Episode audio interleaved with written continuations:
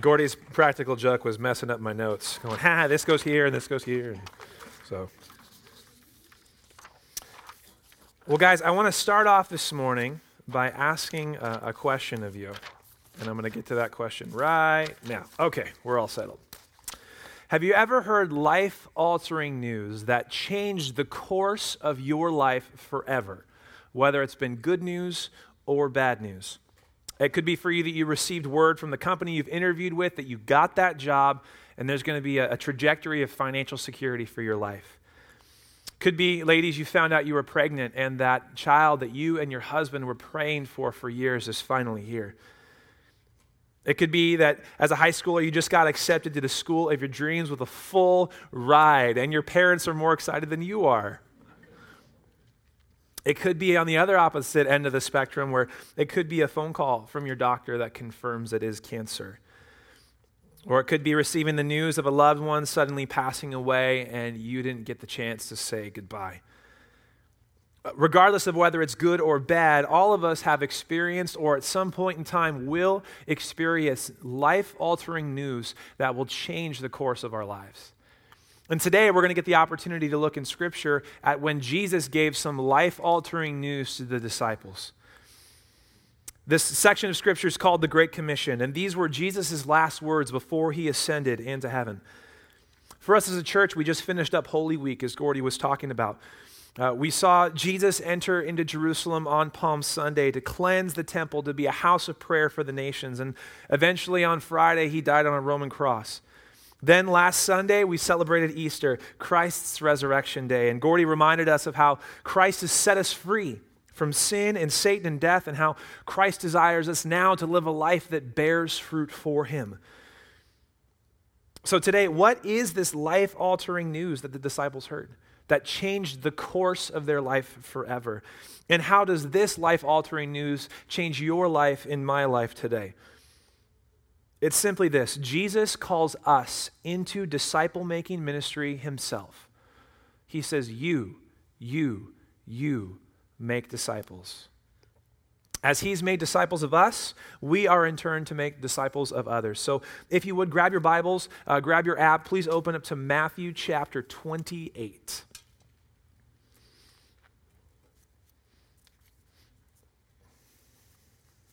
And we're going to be in verses 16 through 20, and it says this. And if you don't have your Bible, it'll be on the screen with you here. Now, the eleven disciples went to Galilee, to the mountain to which Jesus had directed them. And when they saw him, they worshiped him, but some doubted. And Jesus came and said to them, All authority in heaven and on earth has been given to me. Go, therefore, and make disciples of all nations, baptizing them in the name of the Father, and of the Son, and of the Holy Spirit teaching them to observe all that I have commanded you. And behold, I am with you always, even to the end of the age. The first thing I want us to, to know today is that Jesus is the risen King who has all authority from verses 16 through 18. Let's put ourselves in the disciples' shoes for a minute. Such a wave of emotion have hit them over the last week. Palm Sunday, Jesus rides into Jerusalem on a donkey, and the disciples are thinking, yes, now this Messiah King has come to overthrow Rome and take back Israel. And then on Friday, all of a sudden, Jesus dies. Unexpected to the disciples. How could he be dead? This is not the way it was supposed to be and thinking of Saturday after that, grieving hopelessness for them. What now? We, we gave up our lives for him and he left, he died. But then on Sunday, Mary Magdalene and the other Mary in Scripture, not the mother of Jesus, they came together to the eleven and said, Jesus is alive. Could you imagine the freak out session the disciples had? What? No way! Are you kidding me? This is actually true? And so, what do they do? They go to that mountain that Jesus told them to go to. So they got up and left, and they went to this mountain near Galilee, and all of a sudden they see Jesus. He's alive. But the text says that there's a mixed reaction. Some worshiped him, some literally bowed down to Jesus and were amazed at the fact that this is all true, that he's alive, he's risen, and he's come back. Others doubted, and, and literally it means that they hesitated. There was, a, there was a moment of doubt. And they said, Could, could this really be true? Or is this too good to be true, rather? Is this Jesus really before my eyes? Now, the question on everyone's mind is what now? You're here, you're back. Are you going to do some crazy miracle? Are you going to actually restore the kingdom to Israel that I thought you were going to do a week earlier? What are you going to do, Jesus? And instead of doing an action, Jesus gave them this life altering news. This is how he starts. All authority in heaven and on earth has been given to me. This statement sums up the past three years of what these disciples saw Jesus do. They saw him as a servant, they saw him as a miracle worker, they saw him as a profound teacher, and yet with this sentence, he declares himself to be the risen king who has all authority. You see, the resurrection is the event that displays Christ's authority and power more than any other. Colossians 2, Paul writes in there, and he says that it's literally like Satan pulling the weapons of their warfare, taking them away, disarming demons. That's what Jesus did on the cross. He took Satan's kingdom and he crushed it. The curse that ruled and reigned ever since Adam and Eve was broken, and there was a new king on the throne for us, since we don't live in a theocracy where there's a, there's a king, we live in a democracy, oftentimes we don't understand what it means when a king really takes the throne. For us, as a president living in a democracy, we're used to voting him or out, recognizing that there's a time limit to his power and influence. We're, used to seeing that sometimes not much changes when you elect a president or re elect a president, regardless of the promises that were given in the campaign trail. And we're used to sometimes being a dissenting voice against the president in our society because, due to our First Amendment rights, we have the capability of doing that.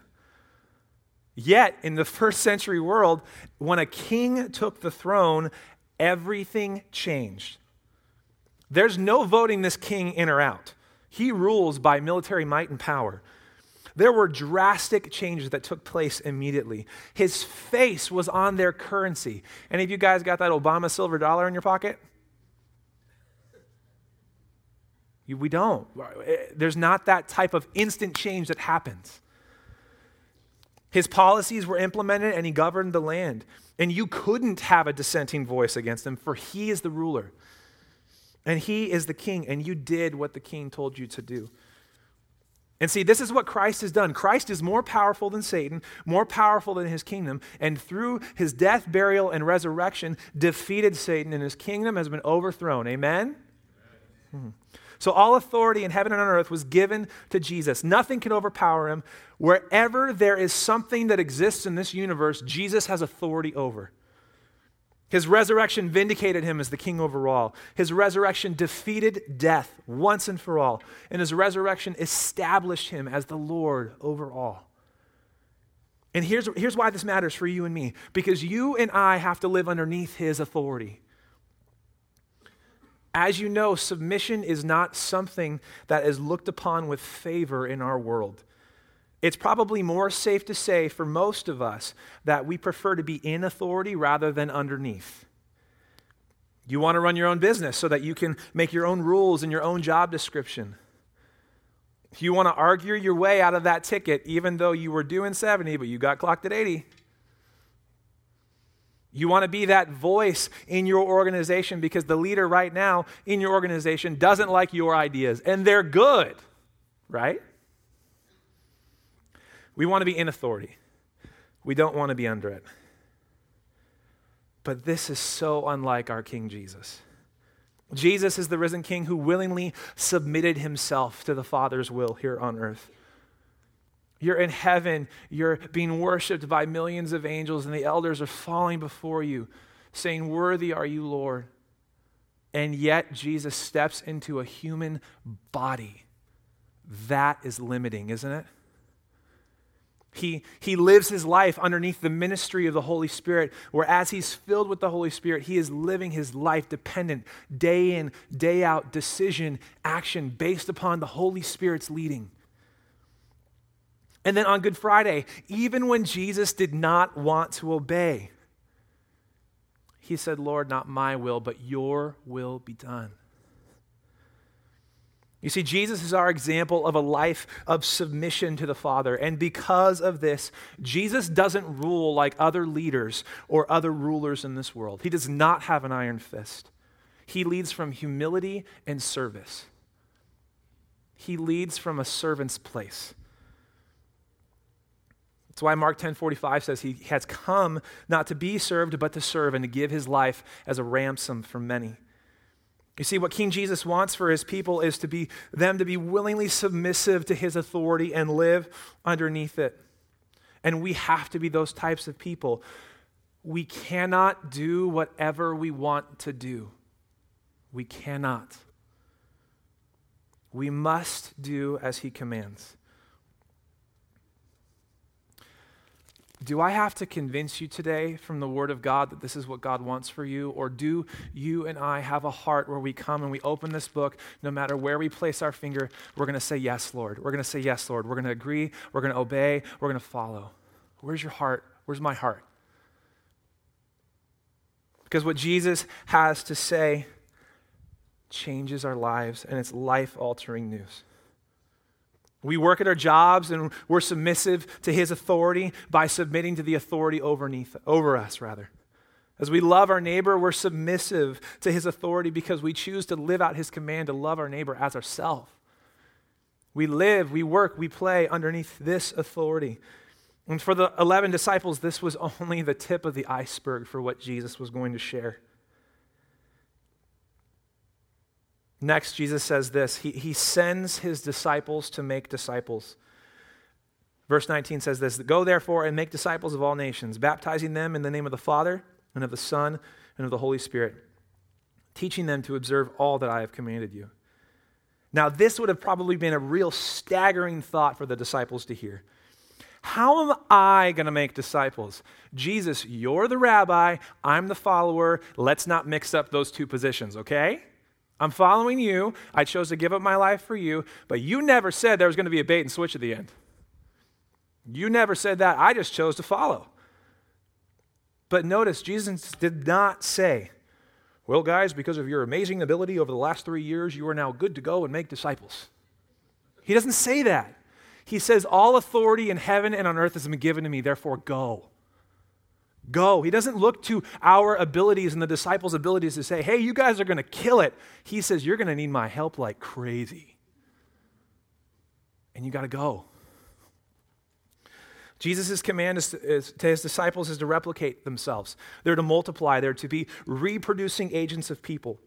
They're supposed to make disciples. And the emphasis here on those who are far away from God those of the nations who have not yet heard of the goodness and the glory of Christ. And you see, after this second sentence of life altering news, the ball was rolling that set in motion the last 2,000 years of church history. Do you remember the book of Acts last summer as we were going through it? It's literally the springboard off of this statement from Jesus go and make disciples. It becomes the central vision of the New Testament with every book, whether historical or doctrinal, about the purpose and practice of making disciples. And so these disciples were to do, do, were to do two things specifically in Jesus they were supposed to baptize and they were supposed to teach. So, baptism means the inclusion for the new believer into union with Christ and his church. And teaching instructs those newly made disciples towards maturity. So, let's take a look at baptism. Jesus says, baptizing in the name of the Father and of the Son and of the Spirit. When somebody repents of their sin, the first step of obedience is for them to be baptized. They, they're to declare their public allegiance to Jesus and his kingdom. And so it's that symbol of union with Christ and his church. As we go into the water, we're baptized into his death, Paul says. And then as we come up out of that water, we're, we're raised to new life. And see, this is a very common practice throughout the New Testament the first sermon ever preached by Peter after he was filled with the Spirit, which was nuts. Read it. It was long. They listened. It was a preacher's dream to get up and talk forever. And they're going, Yep, I'll do whatever you want. What are they? And what does he say? He says, Repent and be baptized. It's the first command. So, this for the disciples, if Jesus is telling them to go and baptize, it means that they were to be actively pursuing people of different faith backgrounds, racial ethnicities, and philosophies of the world for the purpose of seeing them become Christians. The disciples pursued lost people. That's the whole point of baptism. It's pursuing those who are far away and seeing them come into union with Christ. So, next, let's look at teaching. So, teaching them to observe all that I have commanded you. And this is the maturing process of those who have become followers of Jesus. Once someone becomes a Christian, the rest of their lives is doing this, is learning from Jesus and, and, and learning how to follow and obey. What I think is crucial here is that Jesus wasn't telling the disciples to remember to teach themselves. To say, hey guys, remember to do this yourself and grow yourself. He is saying to his disciples, you go and teach others. You have a responsibility to teach others about me. And this is what this means. The disciples can't just go and evangelize someone who's not a believer in Jesus, share the gospel with them, see them place their faith in Christ, uh, dunk them in the nearest lake, and then skedaddle. They can't do that. They have to be present in their discipleship growing process. So then that leads us to a question what arena of life is this disciple making supposed to be done? The, the 11 disciples had families, they had jobs after Jesus rose. They went back into daily life. So, how were they supposed to make disciples? Jesus answers it by telling them to go. And in, in, the context, it's just really as you are going, as you are living your life, as you are going about your day, make disciples. Now, granted, all throughout church history and scripture, we see people leave one location and go to the next location, and we consider that missionary work. And yet, Jesus considers missionary work that in addition to as you are going. You see, this is a very similar thing that, that these guys would have heard. Most of them were Jews. They, they knew about the Old Testament. So in Deuteronomy, God says something very similar to them about their parenting style. How are you supposed to parent your kid and teach them about God? You know, as you walk along the path to life, as you lay down to sleep at night, as you cook dinner with your kids. That's where you teach. That's how you parent. You teach them about God in every arena of life. So Jesus is saying, guys, do the same exact thing in disciple making. Regardless of the situations you're in, you're called to go. Jesus says elsewhere in John 20, 21, as the Father has sent me, so I send you. It's this reciprocal action from the Father sending the Son, the Son then commissioning us to go. As believers, as disciples of Jesus Christ, we are sent people, regardless of situation, that we were called to be disciple makers. So let's move from the 11 disciples to us. What does this mean, this life altering news of the Great Commission for us? The same exact thing. The same command that was given to Jesus' disciples is the same that he gives to us today. You and I are sent people. We're disciple makers of Jesus Christ. You and I have the awesome privilege to go to work with Jesus, to share about him to those who don't know him, of all races, sexes, and belief systems see them come to faith in Christ, baptize them into union with Christ and each other, and then teach them to obey and follow. You and I are called to this task, making disciples of Jesus Christ. And what's beautiful, many of us are doing this. There's two great examples from the Graham and McDonald Life Group. One gal, her name was jo- her name was Nolene. She had a life of constant searching for meaning, whether she was a hippie or a biker. Those were her words. Just going to put that out there. There were never any true or lasting satisfaction in this constant identity switching life for her. But she had a ton of loss in her life. From 2001 to 2007, she had lost a number of family members. And then in 2012, with the loss of her sister due to complications of cancer treatments, she was done. She was mad at God, she was mad at the world, that's where she lived. She lived in her anger and searching for an identity that never fit. So Nolene was a waitress at Lupe's in, in Thousand Oaks, and Doug and Donna Graham and, and Mike and Barbara McDonald would frequent there together for dinner. And what she noticed about them was great. They were always so gracious and kind, no matter how bad I screwed up their order.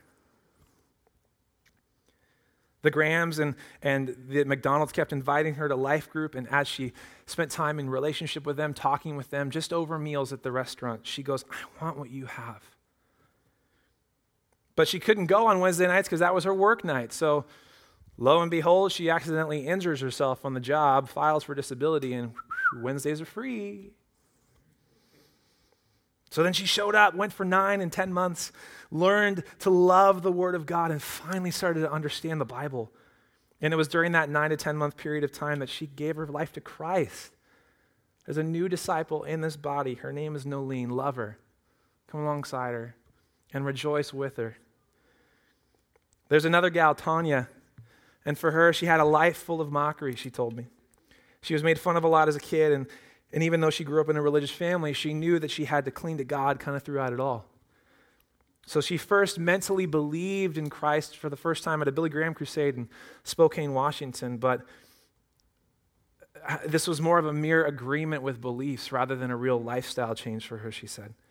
So years went by, and she ended up living in Moorpark and she ends up needing to move out of her house and move near the, the high school, or move from the high school to the college area. And James and Leanne Guy are her neighbors. So James says one day, Hey, I've got a lot of guys at the church who can come over and help out and, and you know, help you move. And she goes, People still do that?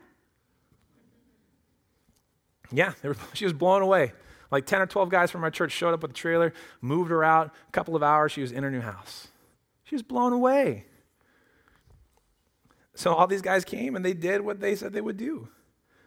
And so then James invited her to life groups. And then she shows up and she starts to learn more about God. Even though she was baptized as a baby, she then, at that point in time, chose to become a follower of Jesus, not just mentally agreeing with what he says, but choosing to obediently live. When she was baptized in the life group as well, just like Nolene. We had pictures, but they're so pixelated. I just wanted to show them to you. I can show you on my phone because it's just smaller, but they would look absolutely horrendous up there and do no justice to it. But they got baptized. Isn't that wonderful? They love Jesus now. And they love Jesus because of two ordinary couples in our church who went, one to a restaurant, and James and Leanne, who lived right next her.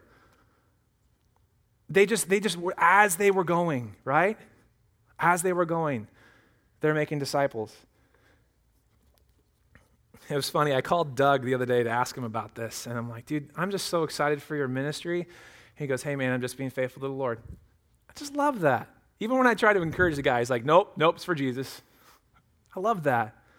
He's humble, he's gracious, he's real, and all he's trying to do is be faithful. They're ordinary people, they're just pursuing They've reoriented their lives to see every situation as an opportunity, and they're bearing much fruit. And see, for others of us are doing this, and people aren't coming to faith in Christ. In fact, they face mockery or rejection because of it. So I'm going to tell you a little example of what happened to me with one of my atheist buddies. So we're hanging out, and um, just I've gotten to know him over a while, and spent a lot of time just getting to know his story, his life, kind of what he believes. And uh, he ended up telling me about his rocky marriage and just how things are really bad. And so, after a number of conversations, I just kept talking with him. And he knows I'm a pastor. So, at some point in time, I'm like, dude, we're going to talk about Jesus. Just let me know when and where it's going to happen. And so, I like, well, I'm going to cash in the card now. Hey, can we talk about Jesus right now? I know you're going through some brokenness, but can, can I pray for you?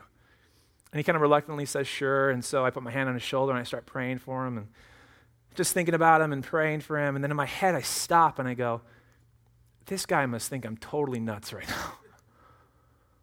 he doesn't believe in God. I'm this weirdo dude who's putting my hand on his shoulder, praying for him, got my eyes shut. He's probably looking at me going like, what are you doing? And so I'm praying for him and I'm thinking about this. So then my, my train of thought stops and I go, and so I say this out loud. I'm like, God, so and so probably thinks I'm crazy right now. And I can't make this up. Without skipping a beat, he goes, so I'm like, I'm in mid prayer at the dude, and he's laughing at me. And all I'm trying to do is be like, dude, you need Jesus. I love you. I want you to meet him. And he's mocking me right there. But here's the deal I don't do it because I'm going to get rah, rah, sis, boom, bah, he met Jesus. I do it because Jesus tells me to be faithful, to do it, regardless of response. My goal is not to have a great response, my goal is to be faithful to the gospel. So, how do we make disciples? We got to be available. We have to be available people for the Holy Spirit to lead us to serve others. The whole books of, of Acts is them choosing to be available to the Holy Spirit to love and serve and lead people and talk to them about Jesus. So, what are the areas that you see in your office? What are the areas that you see in your neighborhood? Are they tangible, like Tanya's story, where somebody just needs to get moved and you can show up and help? Is there a single mom who lives near you or someone that you know at work who's a single mom who can't make her rent? And then all of a sudden your life group comes around her and gives her 1200 bucks. You think that'll blow her away? In a society that worships money and we just go, have it, have it, use it, we're loved by Jesus. Isn't that different? I mean, it could be tangible or emotional, but how are you moving towards people in love to tell them about the Lord Jesus? So, how do we make disciples? We, we also have to be the same Christian amongst our Christian friends and our non Christian friends. Here's the deal a lot of us can be chameleons at times, and me too. We can just hang out with our non Christian buddies and have a good time and hang out with our Christian buddies and fellowship. May it not be anymore, guys. Let's put that hypocrisy to death in us. It's there, it's present. Let's put it to death so that we can, regardless of whatever situation we're in, telling those who don't love Jesus about him and reminding those who love him to remember him. And finally, we have to be willing to talk about him.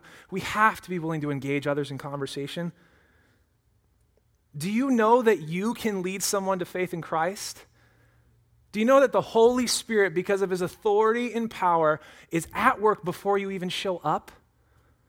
It's just times where literally you'll have to walk up and it's like picking up a, picking an apple off a tree. It's ripe, it's ready. You did nothing. You showed up and talked to them and they met Jesus. That happens all the time. But many of us are just so scared and so timid to, to open up and talk. Yes, it's a step of faith, but this is what Jesus has asked us to do. You can ask them if they're religious. That's a great way to start off a conversation. Hey, what do you believe? And just genuinely listen for a while. Take some notes, get to know kind of how they think and why they think the way they do. And then when the time's right, the Holy Spirit will tell you, hey, tell them about me. Tell them about Jesus. Inherent in being a disciple is making a disciple.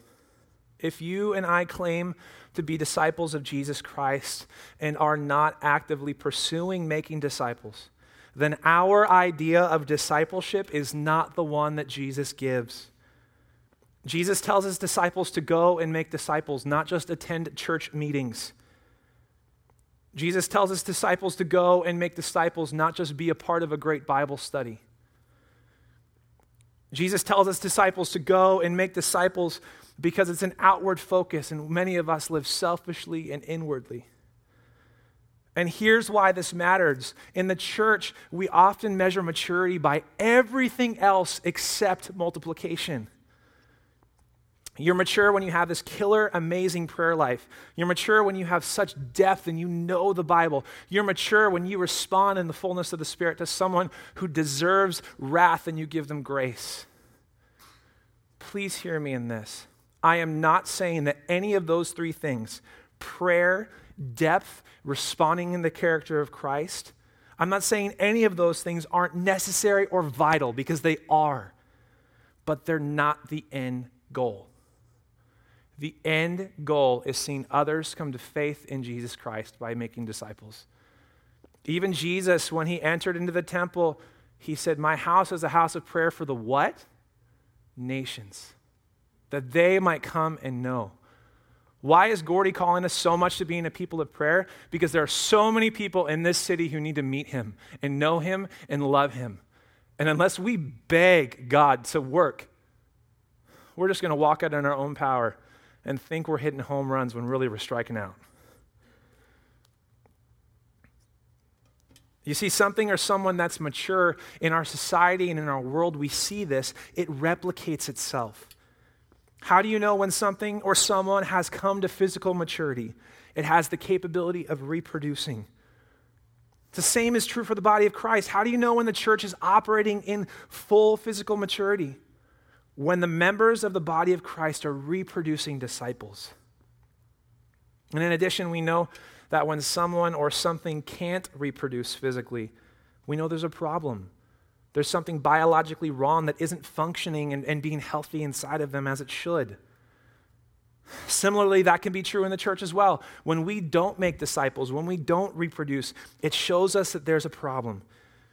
There's something that's more central to us than disciple making. And if we're honest, you and I both have moments of that, don't we? On Tuesdays, I go to seminary down at Talbot Theological School. That's down on Biola's campus. That's 65 miles one way on the 5 freeway. I was expecting maybe a little more chuckles from the drivers, but hey.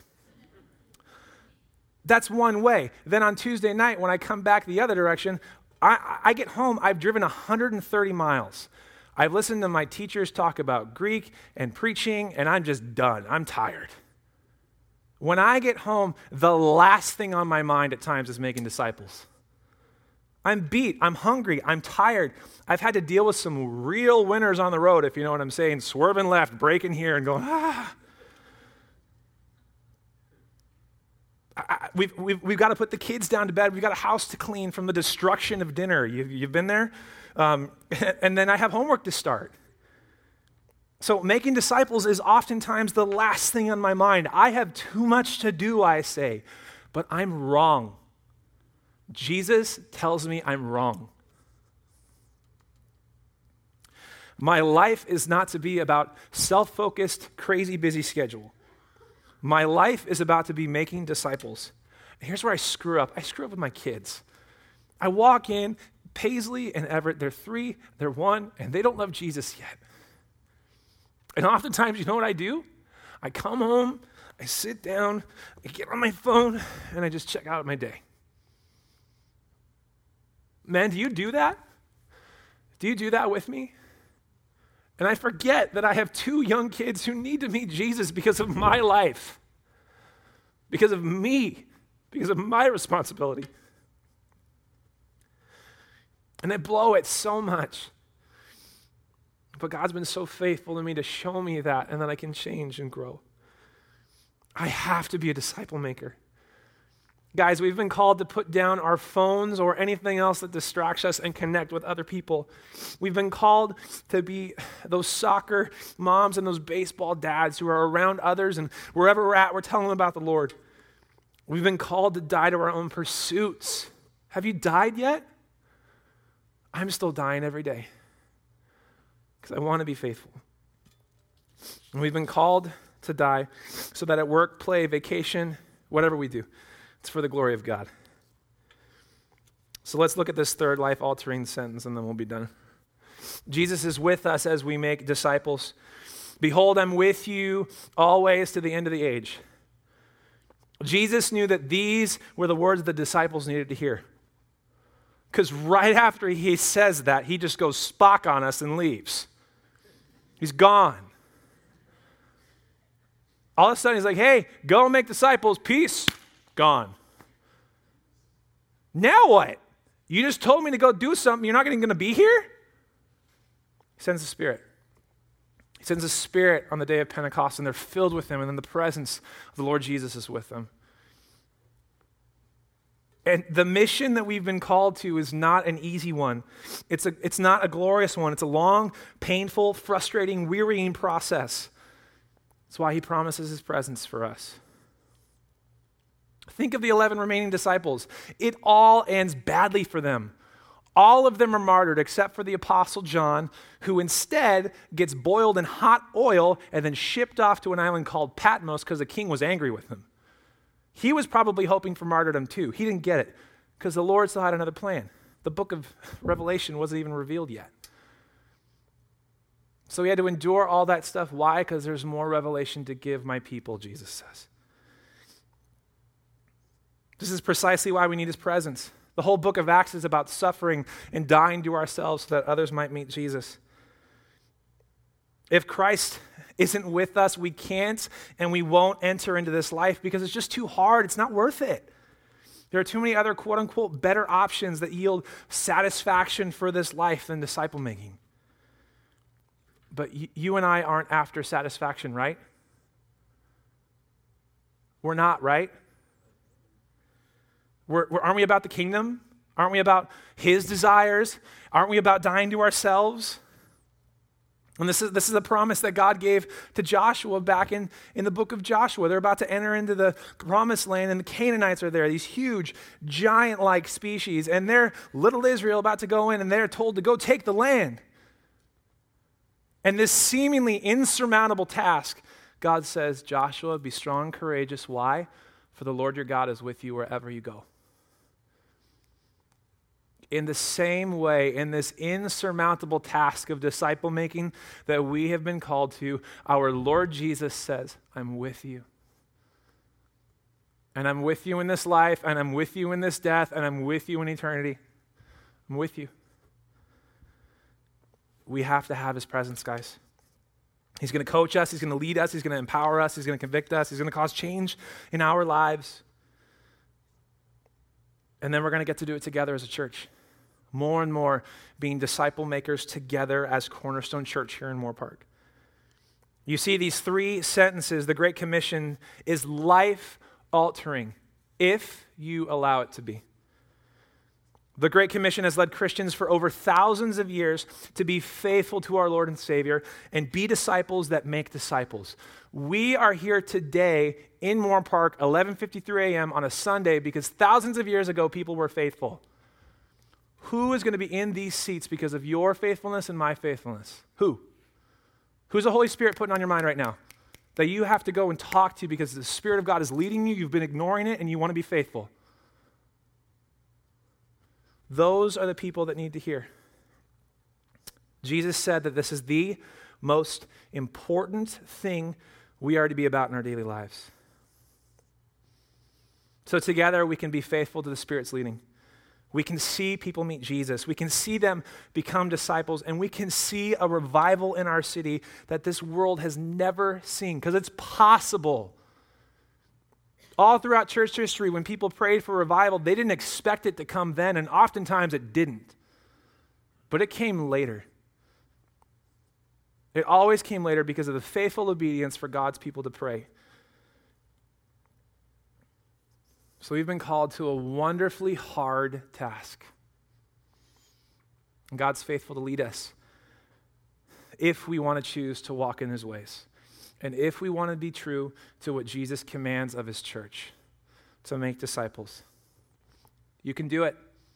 Spirit of God's in you. It's possible to use you for this. We're going to look at a couple of reflection questions, then we'll close. What hinders you from being a disciple maker? What lifestyle changes do you need to make in order to be faithful to the mission God has given you? How has God specifically gifted you to make disciples? And how can you use your gifts to build the kingdom of God? Again, you and I are unique. I'm not like you, and you're not like me, and that's a good thing because the world needs to see Christ demonstrated in all of your lives. So here's what we're going to do we're going to respond, we're going to sing to Jesus. We're going to sing to him. We're going to enjoy him. If you're on the prayer team, I just invite you to come up as I pray and come on up here and, and, and be ready to pray for people. And if you're not a Christian and you're in here, Jesus Christ wants to save you today. Come, be prayed for, confess your sins, and he'll love you, and he'll serve you, and he's been gracious to you. But come and receive eternal life today if you're not a Christian.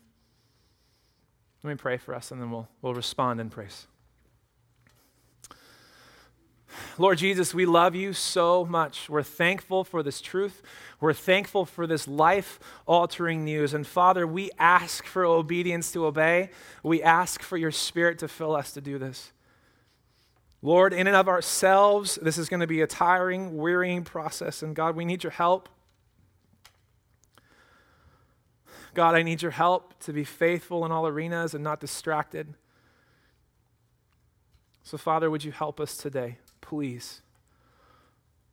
We want to be about your glory. We want to be about what you have called us to, God, making disciples. So, Lord, may this be a practical reality for everyone in here. Holy Spirit, would you allow your word to go deep in their hearts, like Colby prayed earlier, that they might be faithful today. So, God, make us faithful, we pray. In Jesus' name.